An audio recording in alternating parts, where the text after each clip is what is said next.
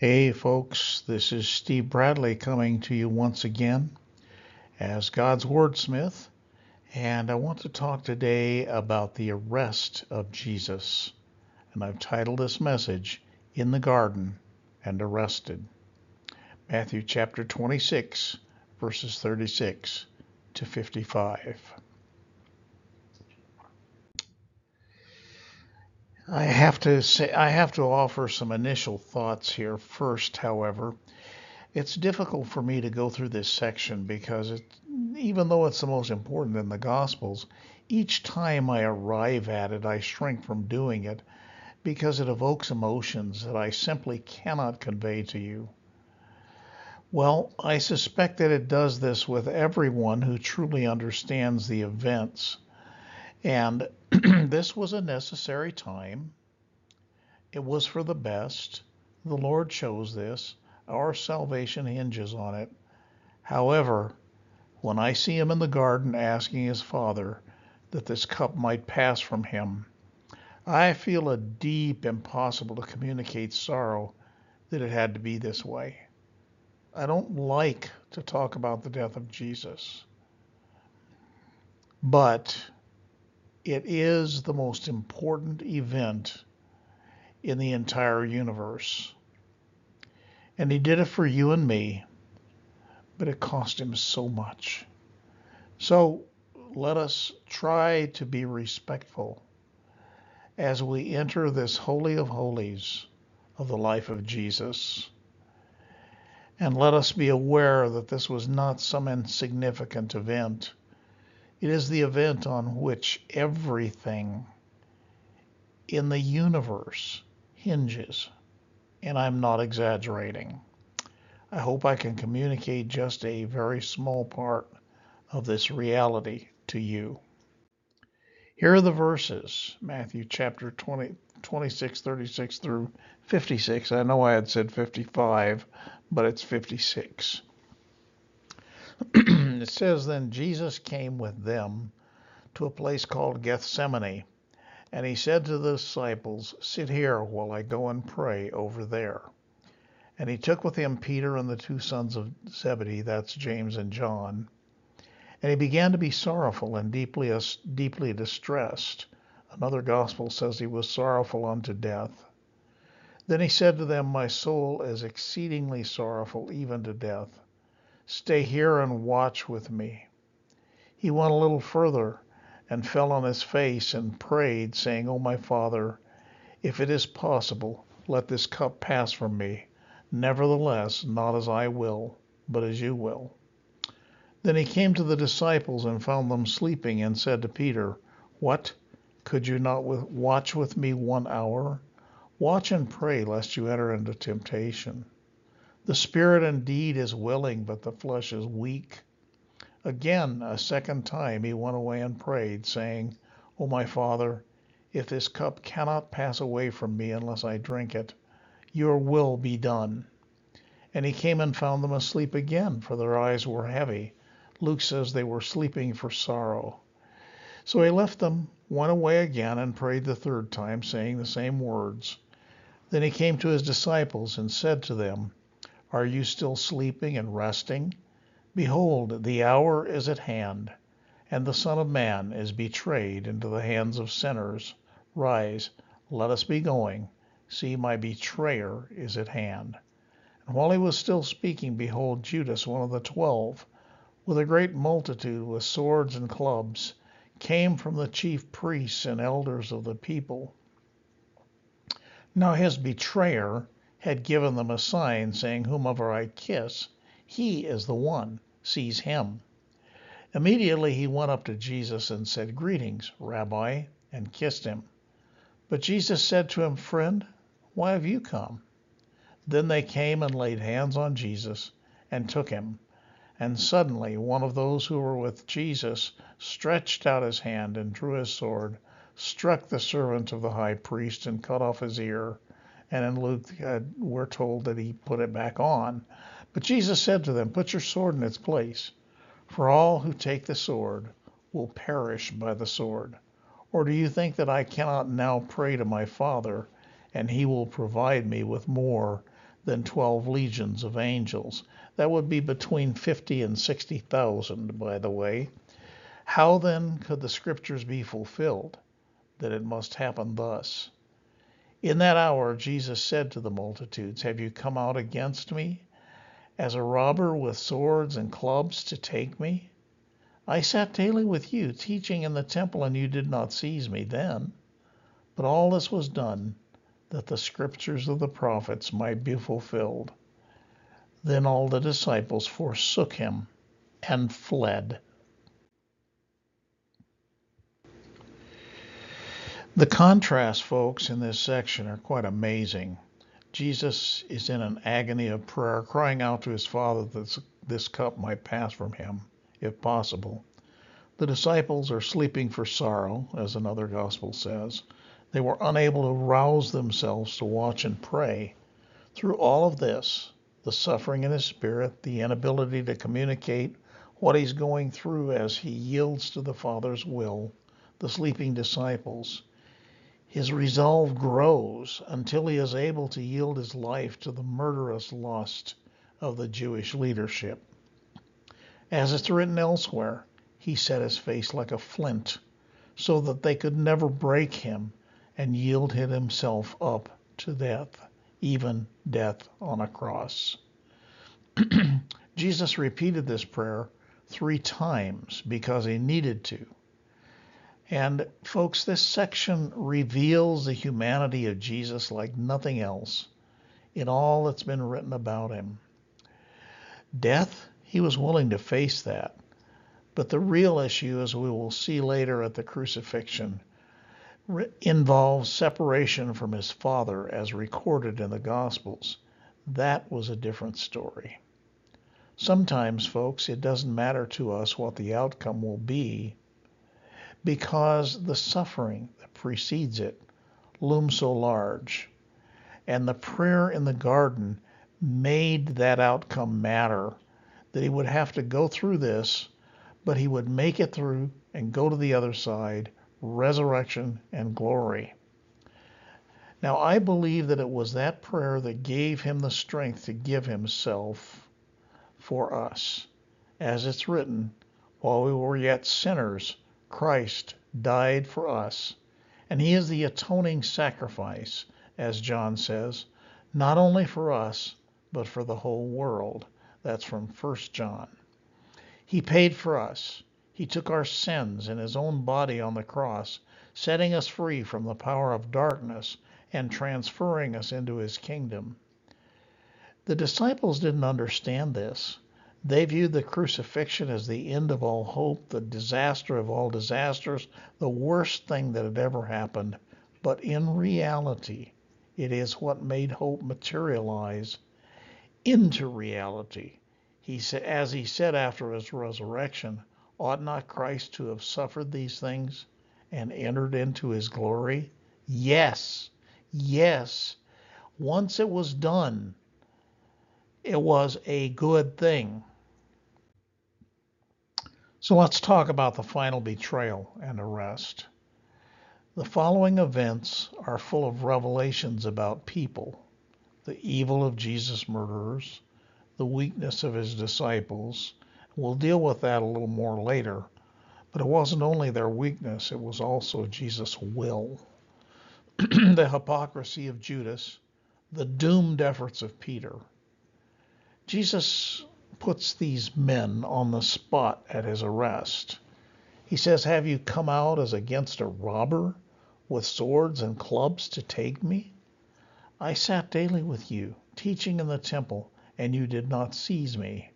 But all this was done that the scriptures of the prophets might be fulfilled. Jesus believed the Bible, folks. He believed that the Word of God would be literally fulfilled. And it relies on that in this verse. Second point is that Judas is well and fully outed. Now his betrayer had given them a sign, saying, Whomever I kiss, he is the one. Seize him. Immediately he went up to Jesus and said, Greetings, Rabbi, and kissed him. But Jesus said to him, Friend, why have you come? The Jewish leaders probably made him in order to identify Jesus because it was dark. They couldn't see. They had light, but there were a bunch of people around. So Jesus says, Friend, why have you come? To point out to Judas himself and to everyone around that Jesus knew everything about Judas from the very beginning. So Jesus' disciples do try to resist, but they have no success.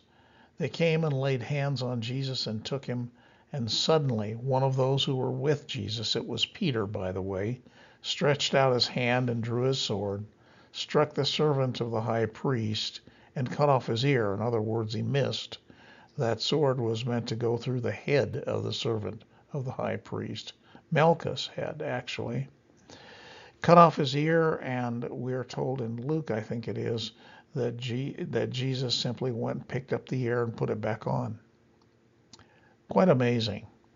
Jesus responds to these murderers and to his disciples, but Jesus said to him, Put your sword in its place, for all who take the sword will perish by the sword. Or do you think that I cannot now pray to my Father, and he will provide me with more than 12 legions of angels. How then could the scriptures be fulfilled that thus it must happen? Zechariah's prophecy is fulfilled. I will smite the shepherd and the sheep will be scattered. Jesus quotes that earlier. And then all the disciples forsook him and fled. Now, what's not recorded here is that Jesus actually commanded this. In John 18:8, 8, Jesus answered, he says, I have told you that I am he. Therefore, if you seek me, let these go their way, that the saying might be fulfilled of which he spoke. Of these, those whom you gave me, I have lost none. The disciples were released. They didn't just flee. Jesus made the guards let them go. He limited their authority. And so there's more to this, so here's some context.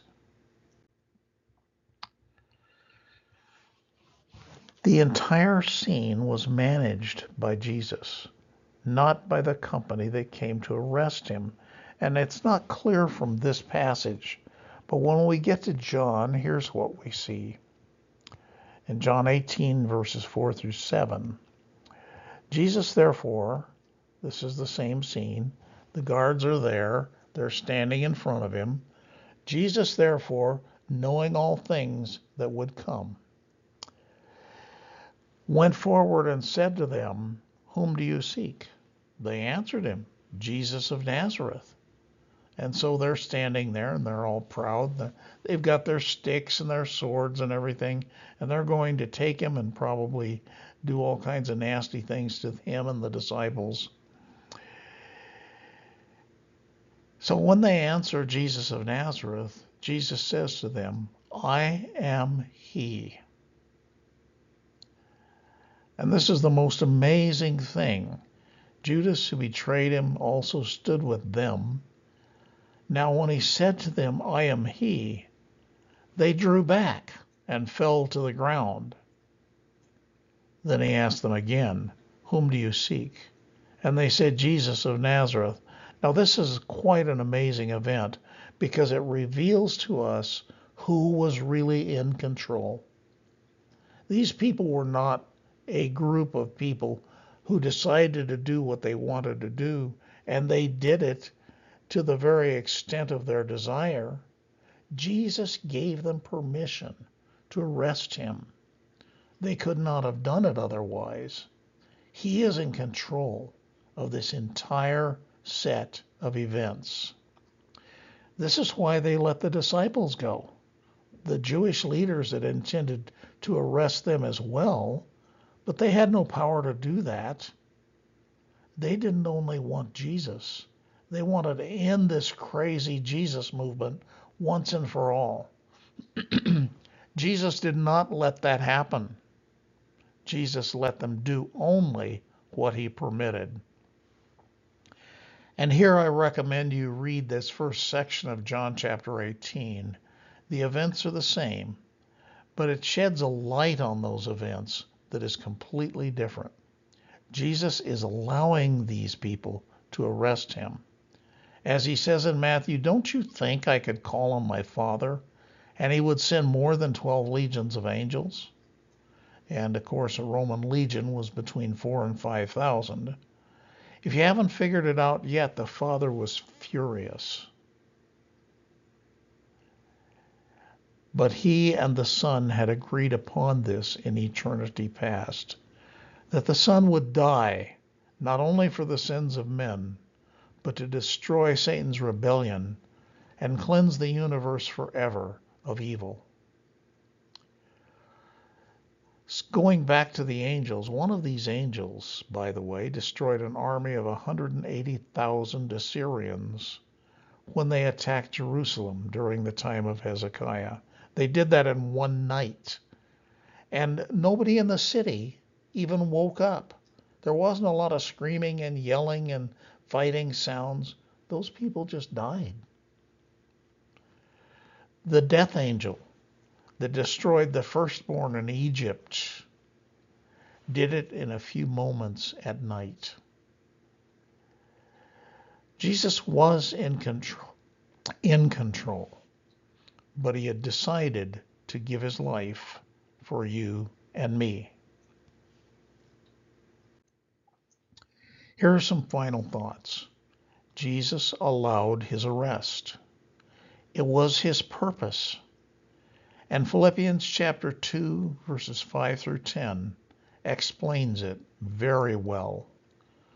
Paul is writing here, and he sa- he writes, Christ Jesus, who being in the form of God, and by the way, that word form means inward form, outward form. He's in the form of God because he is God. He did not consider a thing to be grasped after, the original has something like robbery, but that's what it means. To be equal with God, but made himself of no reputation. He humbled himself, he emptied himself, he took the form of a bondservant. Again, we have that word. It's that what is outside reveals what is inside. And coming in the likeness of men, being found in appearance as a man, he humbled himself and became obedient to the point of death, even death on a cross. The most horrible death that they really had back then. There were others that were bad enough, but this was terrible. Therefore, and here's the point God has also highly exalted him and given him the name which is above every name. If you confess Jesus as Lord, you'll be saved. If you believe that God raised him from the dead, you'll be saved. That's what Paul says earlier in Romans. So God also highly exalted Jesus and gave him the name which is above every name, that at the name of Jesus, listen to this, every knee will bow. Every knee. Those in heaven, the angels, those on earth, the men, those under the earth. And I don't know what those are, but God does all these beings, whether they're animals, men, spirit beings, whatever, they will bow to Jesus Christ. And that every tongue should confess that Jesus Christ is Lord to the glory of God the Father. And unfortunately, folks, for some it's just going to be too late. You can either confess him now as your Lord and believe that God raised him from the dead, or you will confess him later because the angels will stand by and force you to do it. Jesus' death on the cross and his resurrection are the central events in the history of time and space. I know many people wonder what those the center of everything is. It's not what is commonly called the Big Bang because the Big Bang didn't exist. God made the universe. He made time. He made space. He made everything that exists out of nothing. The Bible tells us that he flicked the stars off his fingers like drops of water. And yet, Jesus' death on the cross are the central events in the history of time and space because in Jesus' death, he destroyed death. He destroyed him who has the power of death who had the power of death. He destroyed all evil, and that will become apparent as the times of the end arrive and consummate with his return, and as Jesus Christ our Lord takes the power and authority that is due him. And folks, this is why we worship him, because he is indeed the Lord of glory. God bless you all. This is Steve Bradley, God's Wordsmith, signing off today. Bless you. Have a good day.